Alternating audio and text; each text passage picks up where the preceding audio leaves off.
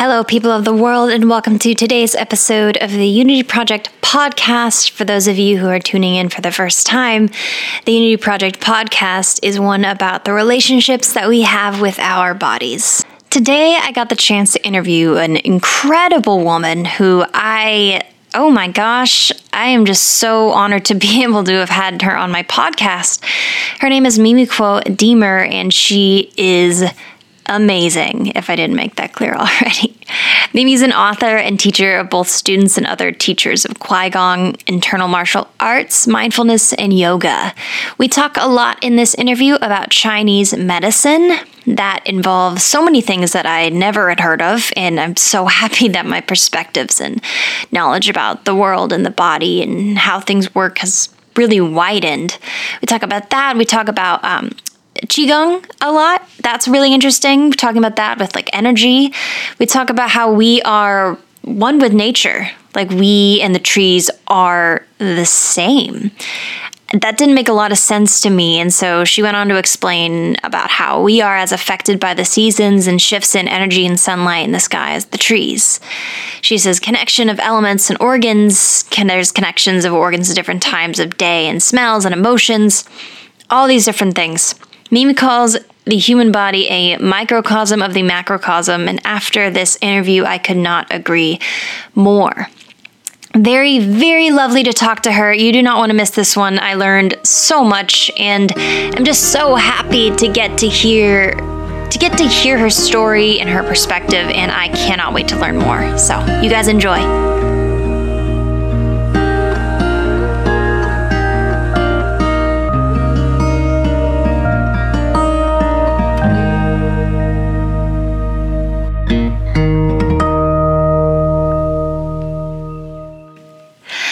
Mimi Kuo-Deemer, how is it going over there in the U K? Um, it is beautiful for the autumn in the U K, which is a nice surprise. Usually it's a bit soggy um, by now, but it's actually been an incredibly crisp autumn day. Um, and so it's going really well. Thank you. Oh, absolutely. I have never been to the U K, and I've, it's just been my dream since I was a kid to get to go to see all the things over there, and so someday I'll get to go see the soggy weather. Oh gosh, but you said you're originally from Arizona, you said? Yeah, I was born in upstate New York, and I grew up in Tucson, Arizona, and went to school in California, then moved to Beijing, and I lived in China for about thirteen years before my husband and I moved here. Um, so we've been here about, gosh, eleven years. Oh, wow. So you've been all over. Yeah. It's been a bit of a migration. Yeah, that's very cool. What brought you to the U K? A few things. Um, my husband is an acupuncturist, and he wanted to do a program in London. And we were ready to leave Beijing after I'd been there for so long, and he was also ready to go. Uh, and my husband grew up in the U K, so it was kind of a, an easy fit. We had a place to stay here, which is often one of the, the barriers. London rents are not cheap. um, yeah, and, and it made being able to come here for him and go to school um, really feasible. And yeah, we just ended up staying. Okay, that's very, very cool. Um Yeah, I've never, I don't know if I've talked to anyone with the time difference as you. And so when you reached out and you were like, none of them start before eight p.m. And I'm like, oh my gosh, that is such a big time difference. That was so, I just, I got really excited because I don't think I knew exactly where you were, but I knew wherever it was was far based on the difference of the day. But Mimi, I'm so excited to get to talk to you. I was telling, just for those listening, I was telling her a little bit before about how a lot of the, a lot of the information that I've been just totally taking in by reading her two books that she's written about so many things. I just, I've never learned about this stuff before. And so I'm really excited, one, for me to get to learn, and two, for just this to get to be on the Unity Project podcast, because it's, I love, I love the new, the new perspectives and the new information, and I just, I feel like I'm already growing a lot, just knowing that there are other things out there than just what I'm used to hearing. And so I'm super excited. So thank you very much for wanting to do this with me. Mm, thank you so much for the invitation to come on the show. Yeah, absolutely. So to start off, um, can you describe the relationship that you have with your body? Hmm. So right now, a sense of connection and curiosity, uh, of inquiry and nourishment and care and attention. Uh, there's also a, a sense of wanting to um, respect and show appreciation for body. Um, and there's sort of two main currents happening that I think um, May, may support that that sense of curiosity and appreciation and care and attention. Um, I'm curious about my body because it's been about ten months since January uh, that I've had a period. I think in the West, they say if you've had twelve months without a menstrual cycle, uh, then you're officially through menopause, or you're, you know, in menopause, or you're after, you're, it's done. Menopause is done. Yeah. And I'm really curious about this time of my life. Um, and the word menopause actually is something that doesn't exist in in the Chinese cultural or um, med- medic, particularly in classical Chinese medicine. There's no such thing as menopause. Mm. And what they call menopause is something called second spring.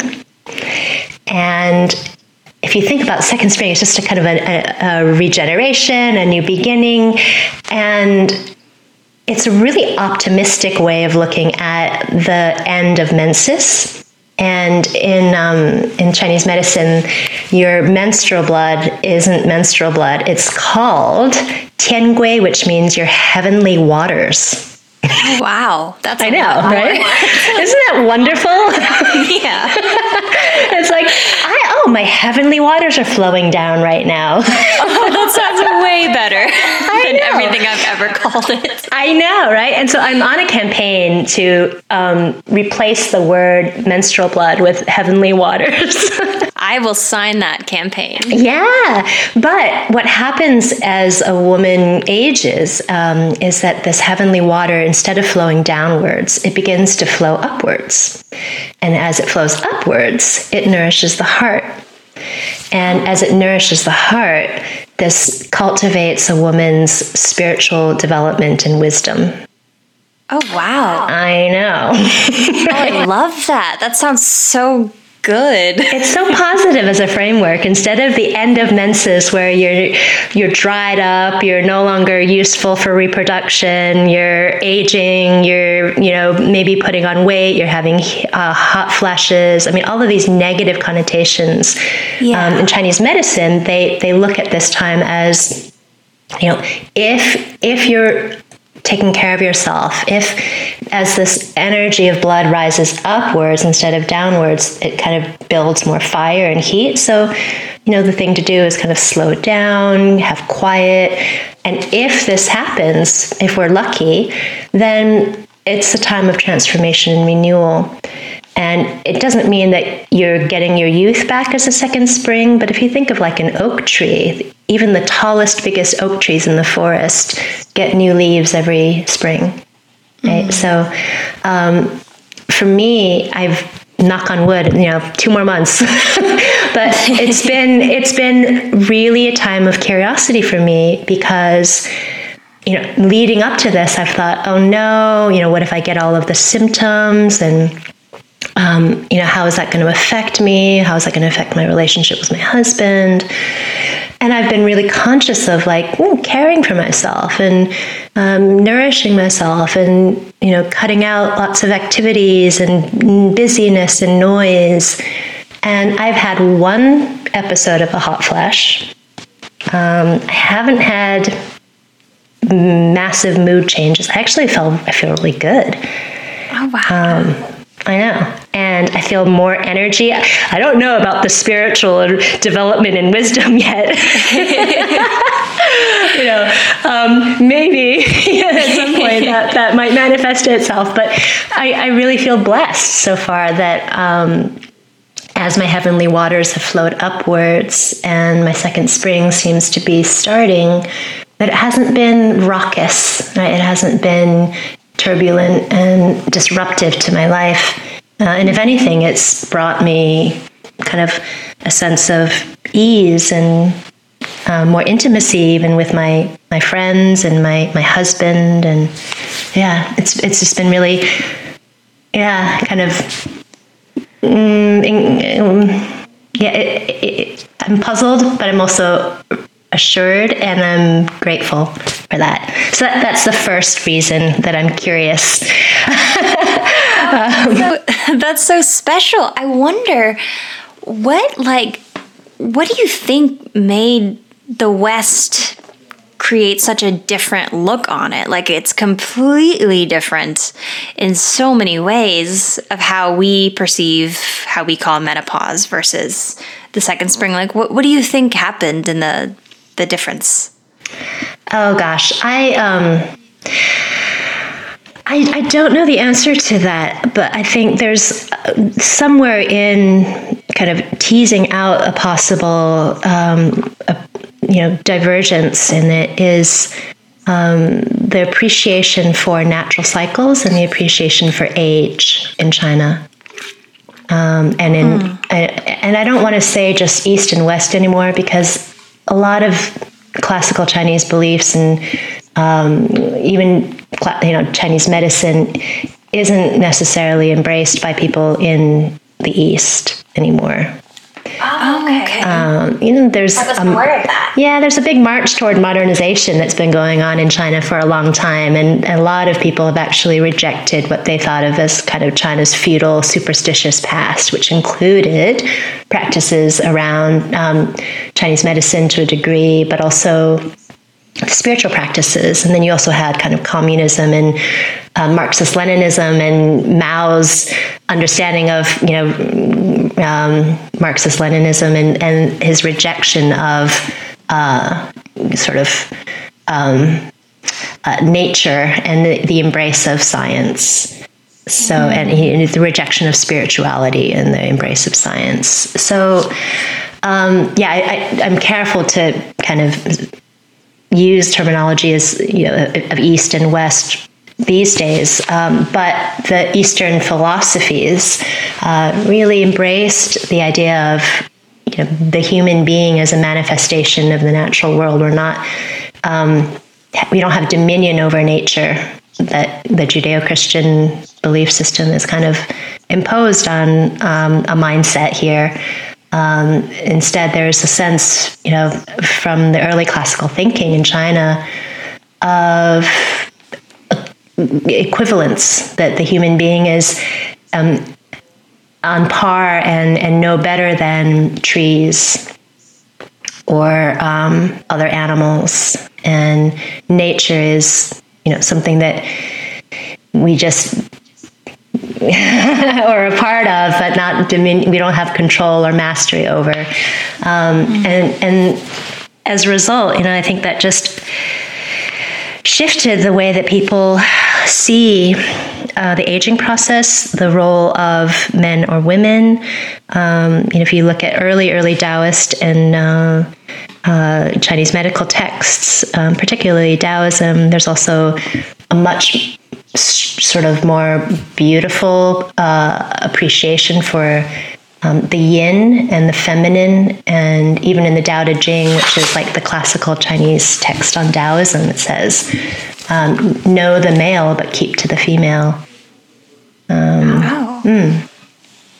Wow. This is all so fascinating. I think so. Oh I gosh. love this stuff. You know, it's really shaped and uh, colored and informed and um, broadened uh, my understanding of myself and my relationship to the to the world.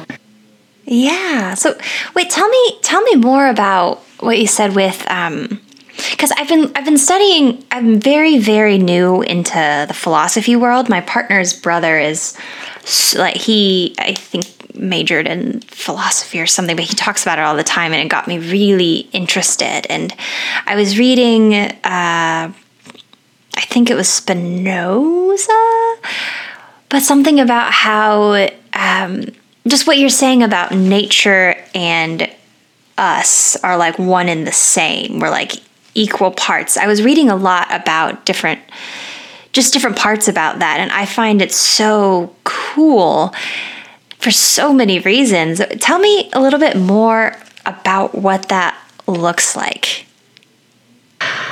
Oh, so broad brushstrokes. Yes. I'm so sorry. Um, uh, the human body in uh, Taoism and in Chinese medicine and qigong is a microcosm of the macrocosm. And we are comprised of a different, well, let me start, let me back up. Um, we are dynamic and responsive living organisms, just like a tree or a, a plant or an animal. And we are animals. Um, we forget, though, I think that we have this uh, sort of place in nature because over centuries we are, particularly in the last maybe, you know, three, four hundred years, um, we really shifted to seeing the, the, the body particularly as something we reject, and the head and intelligence and the mind is something we really prize. You know, this started with like Rousseau and Descartes, um, so maybe a little bit earlier than three hundred years ago. But nevertheless, it's just this um, sense in the Chinese world that um, we are no different than everything that is around us, and we are as res- as uh, affected by the seasons and the shifts in energy, um, to sunlight, to um, uh, temperature, to light, uh, amount of light in the sky. Um, but we've created these artificial conditions, and we've also kind of rejected that more animalistic side of us, I think. Um, and in China, this belief started with an idea that everything is energy, and qi, life energy, is embedded in the language. It's described as the weather, tian qi. It's described as your breath. When you inhale, it's called shi qi, which means taking in life energy. When you exhale, it's described as uh, tu qi, which means exhaling or bringing out life energy. Um, and originally, energy was kind of what in science they almost think of as like pre-Big Bang, right? There's just this soupy nothingness, this vast, undifferentiated space. And then at some point, that primordial ground of nothingness, primordial energy, in the Chinese belief, differentiated into um, yin energy and yang energy as, as sky and earth. And then within this yin and yang, which you probably have seen the sign, right? The yin yang symbol. Yeah. But um, within the the energies of yin, which is like earth, and yang, which is sky, you have a further differentiation into um, elements uh, that are either yin or yang, which associate to seasons of the year. So, for example, you've got elements of wood and fire, earth, metal, water, and you know each of these is either an expression of yin or an expression of yang energy. And then wood relates to spring, which is like growth and renewal, and um, you know kind of awakening. The flowers go kaboom. Um, fire is related to summer. Earth is related to late summers, as well as the transitional times between seasons.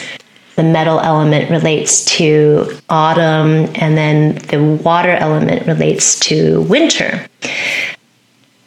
Within that, then you also have more differentiation and association in terms of the human body. So within each of the elements, you get um, a pair of organs and meridians that correspond to the elements. So, for example, wood's ele- uh, the wood element's organs are the liver and the gallbladder. Uh, the fire element's organs are the heart, the heart protector, the small intestine, and something called your triple heater, et cetera. And then within okay. that, you get further differentiation of these elements and organs corresponding to times of day and colors and sounds and smells and emotions, et cetera. So oh if you gosh. think about it, like what I started the kind of conversation or answer to your question was like the human body is a microcosm of the macrocosm. We basically have all of these different organs and uh, times of day um, active within the body, which correspond to the elements on the earth or in the earth, which correspond to the seasons and to the energies of yin and yang and to primordial chaos or energy of the undifferentiated vast oneness. So oh we goodness. really are everything. Yeah. Oh, that's so cool. I just pulled up, the, I screenshotted the... Um the image of the circle where you have the time, it's kind of, it looks like a clock where it, uh, you know what I'm talking about from your book. And I'm like reading along with you. And it's just, it's so interesting because ever since you said how, um, about we are equal to nature, like the trees. And I'm thinking of like looking at like a tree, looking at this clock and the different times of day, the trees doing different things. And it just, it makes a lot of sense to me. Obviously, when we talk about nature with the change of the seasons or the change of the times of days. And now that you put that in the perspective of a person, it, it really does make sense. And I love it. Mm. So these ideas were born out of sages and, um, Uh, you know, scholars of ancient China assigned to observe the natural world. And they they did these observations and made deductions and then proposed kind of an order to things. And basically what human beings have always been trying to do, which is try to understand their place in the world. Um, and the conclusions that um, some of the early Chinese had were that, you know, we are definitely part of the natural world. you know, yeah. we we have a place in it, and it's very humbling, and it's very reassuring, and it's also um, deeply respectful.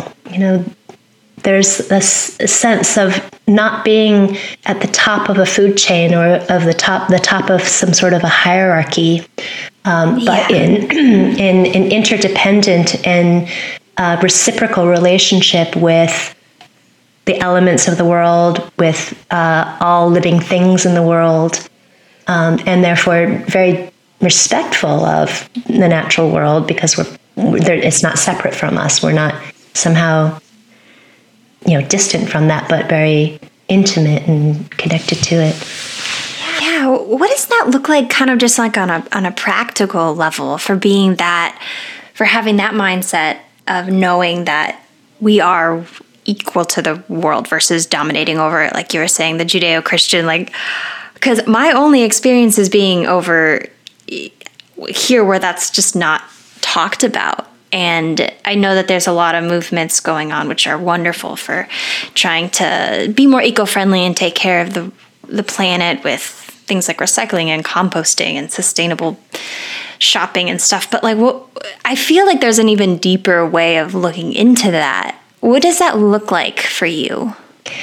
I'm glad you said for me, because I'm not an expert on the environment or ecology. There's so many people who can speak much better about this connection.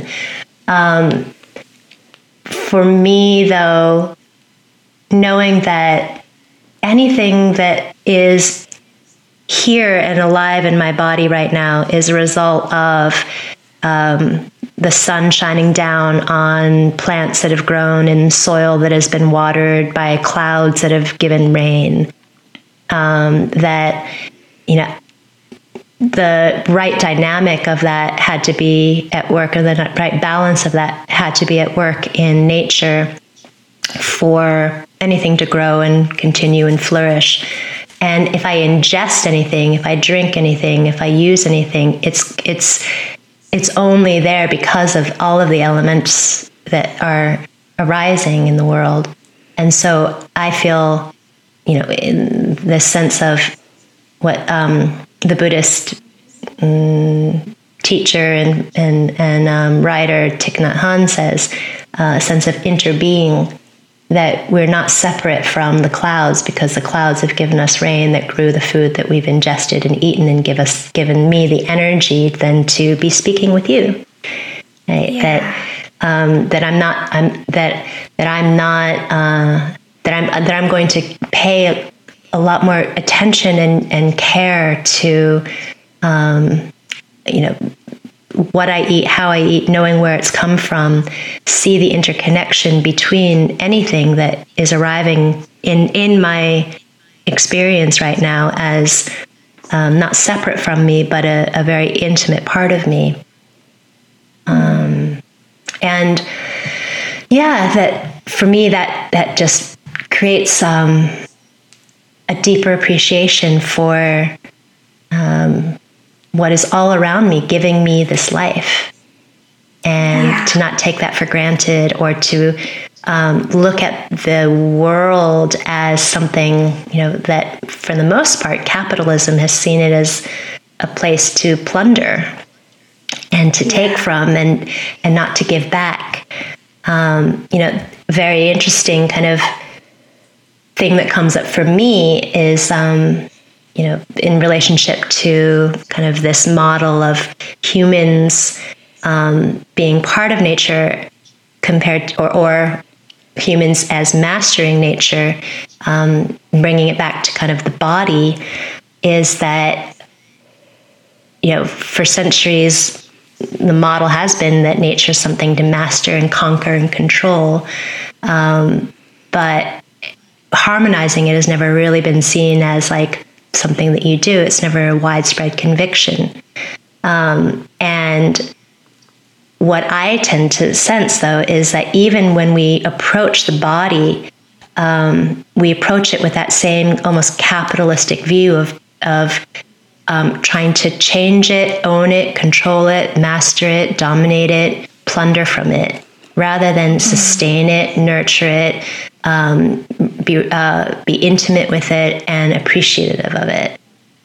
So, you know, this this comes back for me to kind of why, you know, why we do things, like why we sort of eat what we eat, or if we exercise, why we exercise. And in the West, it's always had that little bit of a mindset of ambition, of like becoming faster, stronger, leaner. You know, and this was an idea from Greece that we got, like Olympic athletes competed in Olympic games, you know, to be more like the gods they worshipped. Wow. Right. So like in the West, we have that inherited mindset of like striving to become superhuman. But in China, and this has really impacted my, my approach to exercise and diet and lifestyle, um, that rather than see whatever we do as like um, an attempt to remold uh, some body that's flawed into something more perfect, um, what we're doing in moving or eating or breathing or stretching is to rediscover um, balance and and nourishment from, like, just like you might want to rebalance soil if it's too dry so it can grow something better, or give it the right amount of water or sunlight. You know, so this model in China was of sustaining health rather than overcoming any, like, you know, supposed perceived limitations of the human form. So mm. it's, you know, preventative medicine is, um, movement is seen as preventative medicine. Food is seen as medicine. Um, practices were aimed at increasing resilience.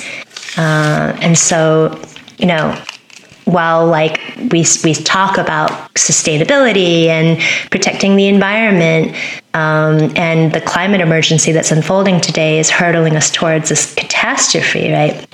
But but actually, um, one of the things that we can really just do, and what what I feel is just a small shift on in in my small little world, is to do things that cultivate sustainability and balance from the inside. So that if I'm treating myself the way that um, you know nourishes me, then that is also treating the world that way, because I am not separate from the world. I am I am nature, and nature is me. Oh my gosh, I love that. I want to quote that and make that like the the little the promotion. It's so good. Oh my gosh, cuz like my mind's going in all these different directions, because my my original it's kind of funny. My original wanting to do of this podcast, I like knew I wanted it to be called the Unity Project, but originally I thought it was going to be like more big picture, like how do we world unity and like bring all of our stories together and stuff. And then when I went to treatment last year, it became very clear to me that it's like, oh, actually, this is more of like an inside out work of like, how do I find unity within myself? And then that extends to the outside world. And what you said just, it connects so much in my brain to that. And I I love it, because it I feel like it's more of like a why we're taking care of nature versus like how. Or I don't know if it's more of that, but it, it feels um, like also that, like the why versus just yeah. the, like what we're going to do and where we're going to shop. But it's like the deeper purpose behind it of being like, we are part of that. And I love it. It's like, and just the hierarchy that you're, sorry, I'm so excited right now because this is all so good.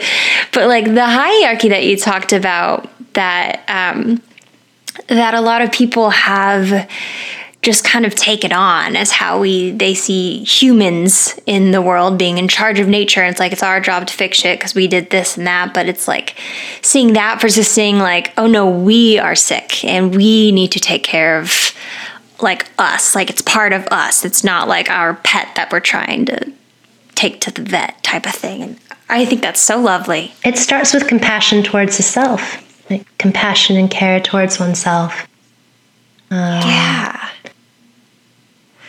Yeah. And, wow. and I think it's also, um, you know, I, I just listened to a podcast yesterday actually with Ezra, Ezra Klein, who uh, used to, Oh, he started Fox, and now he has a New York Times podcast, and he was interviewing Richard Powers. I don't know if you've read his book, but he won the Pulitzer for um, his last book, which was called The Overstory. And he just came out with a new book called Bewilderment, which I haven't read yet, but I definitely will read. But it, it's um, interesting because he's saying that the the the what we need to, to save or to protect the environment, um, because there's such a dire state right now, is a very rapid shift in consciousness mm. and and empathy. And his book kind of looks at, interestingly, a technology that would allow people to develop the empathy and the consciousness shift needed to reverse the direction of climate change. Wow. Oh, I want to read that book. What, what did you say it was called? Bewilderment. Bewilderment. And it's actually okay. great if you can read the first book, which is called The Overstory, which is amazing. I mean, oh probably gosh. top five books I've ever, I've ever read. Okay, I'm writing that down. The Overstory. I'm so excited. It's like this year, uh, I mean, I hate admitting this, but this is the first, well, probably last year is the first year that I started actually really looking at, just looking at taking care of the environment and what that even looked like to start off. And now it's just becoming so much more of an internal work and so much more of just like a part of the big picture versus just this one thing that I need to pay more attention to. It's more like the thing, part of the whole story. And it's so wonderful. And so how how did you get it? Like, did you always, uh, were you always interested or I guess knowledgeable about this stuff? Or what's kind of your background? Oh, n- no, definitely. Um, you were just born, born and you knew it not, all. Not in the least. And I feel, yeah, I mean, I I just feel fortunate that my life has taken a turn from what seemed like a pretty um, uh, self-centered, harmful, um, egotistical, anxious, and needy twenty-something-year-old. um, Relatable. To, yeah, to, to you know, kind of recognizing that that was ruining my health, ruining my relationships, ruining my happiness, um, and just really blessed that uh, you know certain people came into my lives and into my life, and certain influences sparked my attention, and I was able to change direction. Um, but mm. you know, I, I was a photographer and a journalist in China for a number of years, and it really wore me down, and I felt very disconnected from my uh, my body. Um, and it's good, I think, to recognize and think about that for me, because my whole life now is my body. Right? My my main work is uh, movement, meditation, embodiment, um, primarily like with uh, now internal martial arts and qigong and some yoga. Um, And to think that, you know, I, I did dance as a kid, but it was a performative embodiment. It was not like an insightful or deepening awareness of my body. Um, and I just feel really fortunate that, you know, something shifted. Um, but prior to that, I was very disembodied and very disconnected from my myself uh, and trapped up in my um you know, my head, which is, I think, where a lot of people still feel kind of most of their experience happening is neck above, right? Yeah, um, one hundred percent. But, you know, I was pushing myself as a journalist. I smoked, I drank, I did become very sick. I was ignoring my body, and I was really trapped in the machinations of thinking and worrying, and that still happens, don't get me wrong, but it, there's there's a mechanism now that I feel like I can kind of check that. Um, and, you know, I felt like, I think, therefore I am. Right? It was that famous Descartes, I think, said, um, I think, therefore I am. And I felt like, uh, as a result, I just, my head was living upstairs and nothing was downstairs. um, I had abandoned downstairs, and if anything, I just was angry and frustrated with downstairs and dragging it around. Um, and now, you know, like that, I've spent better part of twenty years, you know, really in, invested in movement practices and embodiment and mindfulness. I can see that, um, you know, there are. Uh, there's a reason for that. Like, it wasn't just like, oh, um, you know, that was a, a, a way of thinking that I had and that nobody else had. It's like in our language and our culture, I think, to um, prioritize thinking and and almost neglect and and and uh, overlook feeling in the body.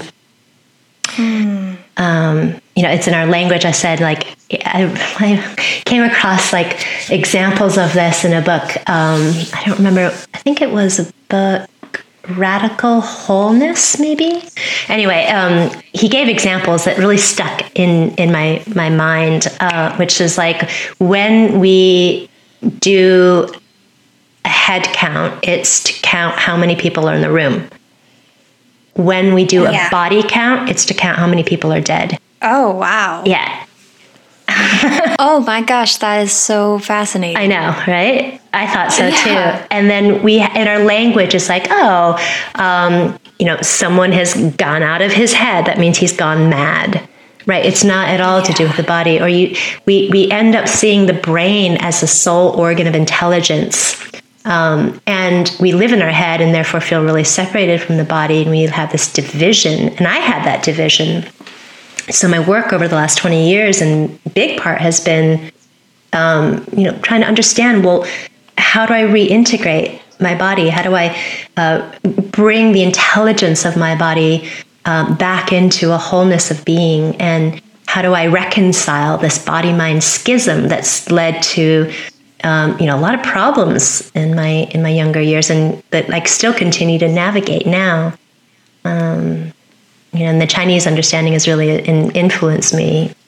Like I mentioned that the different organs and meridians, they have associated qualities. Well, some of them, some of the qualities are emotions. And so like your liver houses anger, and that's, your mind is actually not in your brain, but your intention or E or mind or focus is in your spleen.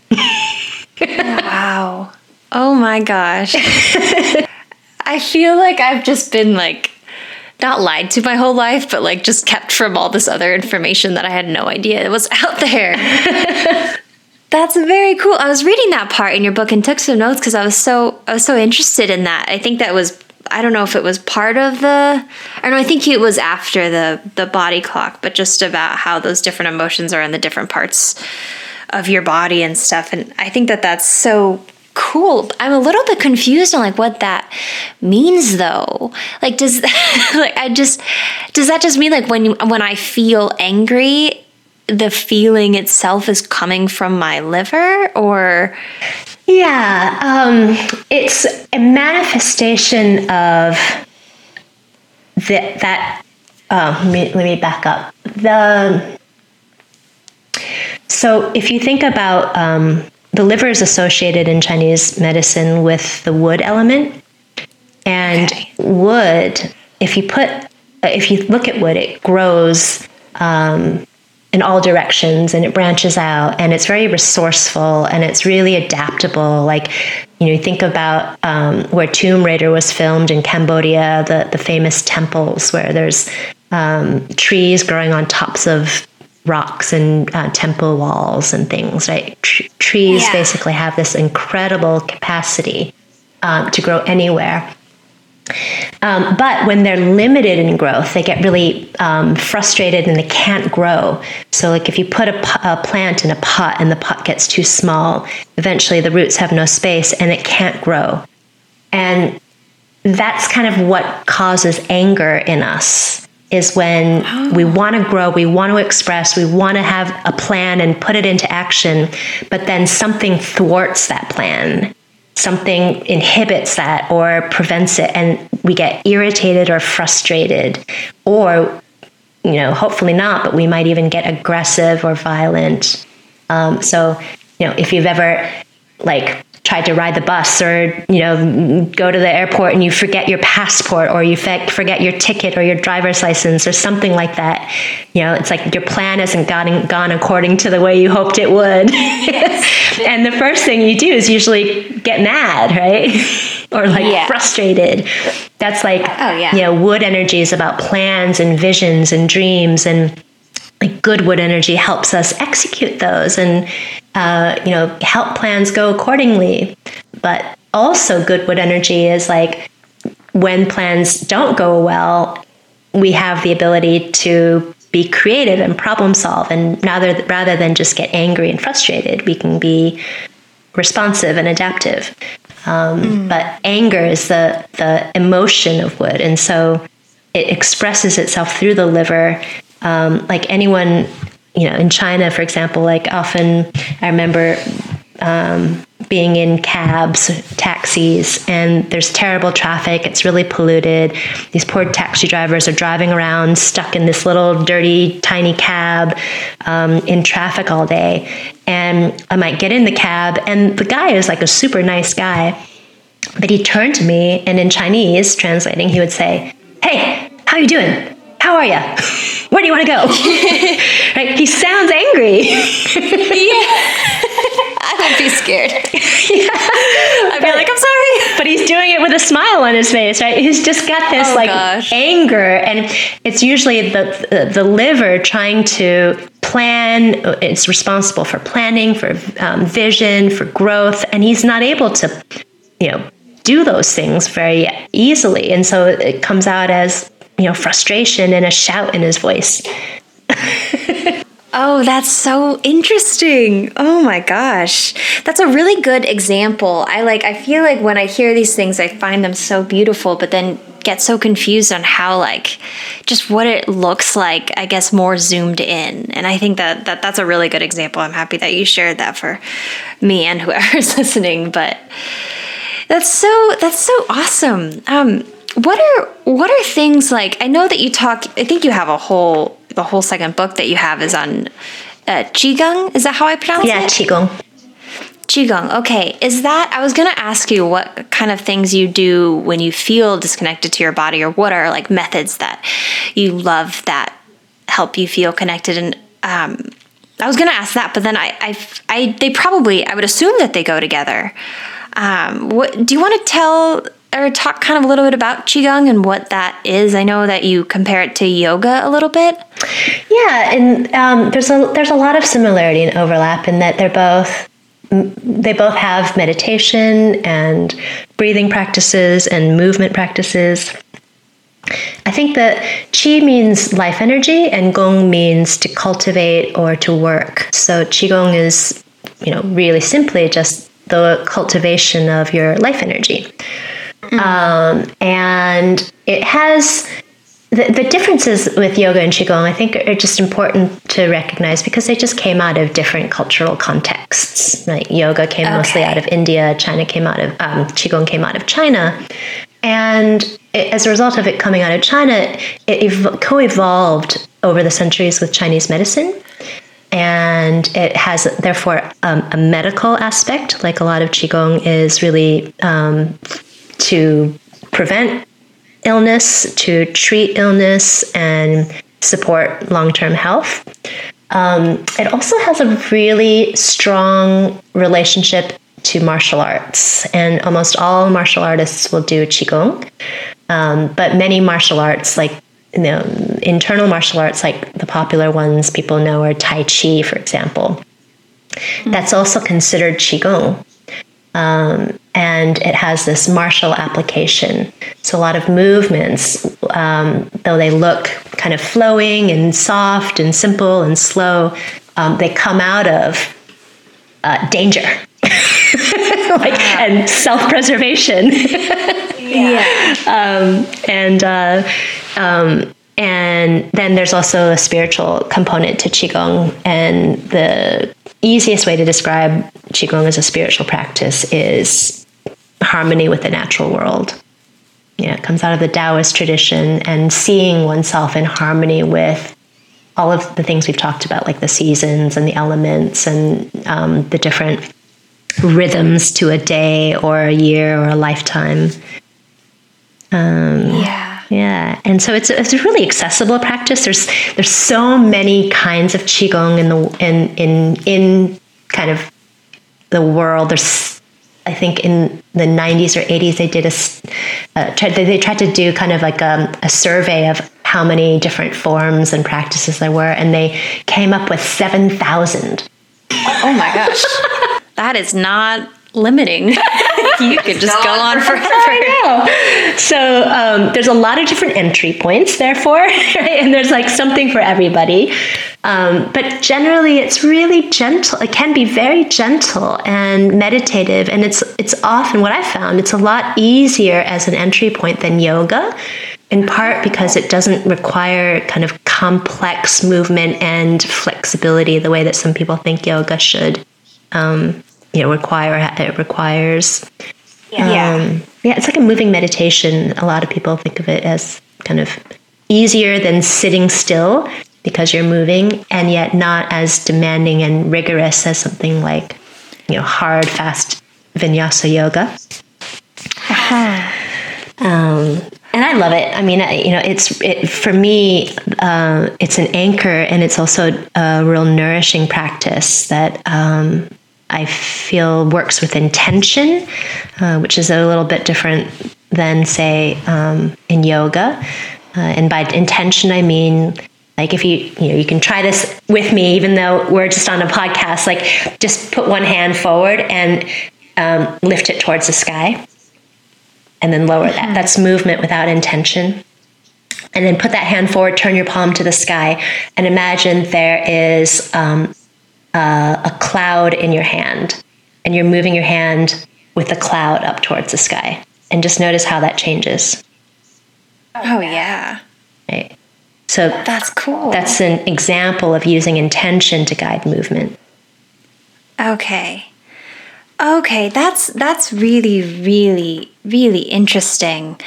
I wonder, my partner um she has a autoimmune dis- disorder. And so yoga's always been something that she's like wanted to do, but it's hard on her body sometimes just because she has so much pain, oftentimes because of her um, her thyroid. And I'm I'm just kind of thinking out loud right now, but I bet I bet qigong. I, I said that right, right? Qigong? Okay, sorry, I just want to make sure. I bet you that would be something very, very helpful to kind of maybe try to look into if it's less straining on the body, but still brings that same kind of meditation movement aspect to it. That would probably be very, very helpful. Yeah, and um, from my experience and what I know of it, it It could be really supportive for people with autoimmune um, disorders and also anything that is triggered by inflammation.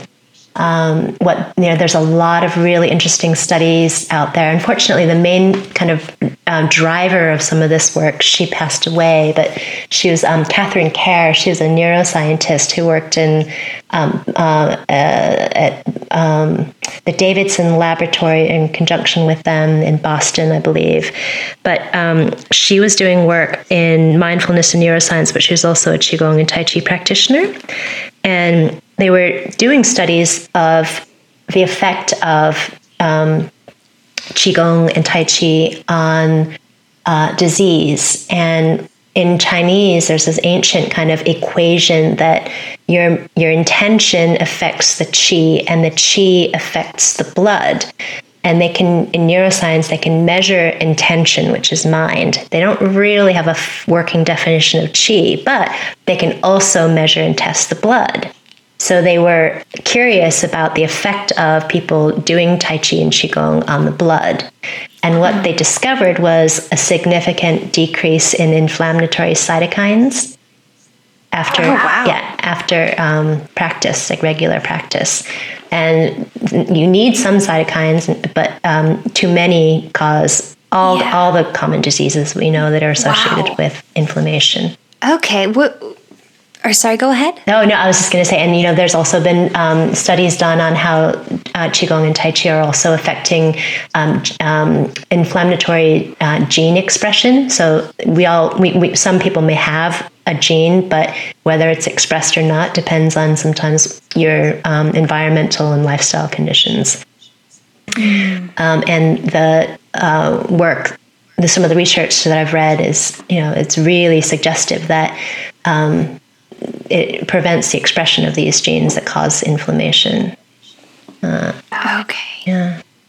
Yeah, that's that's so cool. I'm really excited to to talk to her about this now, and because inflammation is like the big thing that we're struggling to fight against for her, because it's at the root of a lot of the pain that she feels. So that will be really, really helpful to look into. Where, I guess, asking for us and also asking for anyone interested, what what would be like a good first step into this? Like, what are resources or just anything that you have to offer uh, that we can find or look into to kind of begin the journey into um, Qigong? Uh, well, I've got a lot of free stuff on YouTube. And um, there's one practice in particular that has just kind of gone um, a, a bit mad.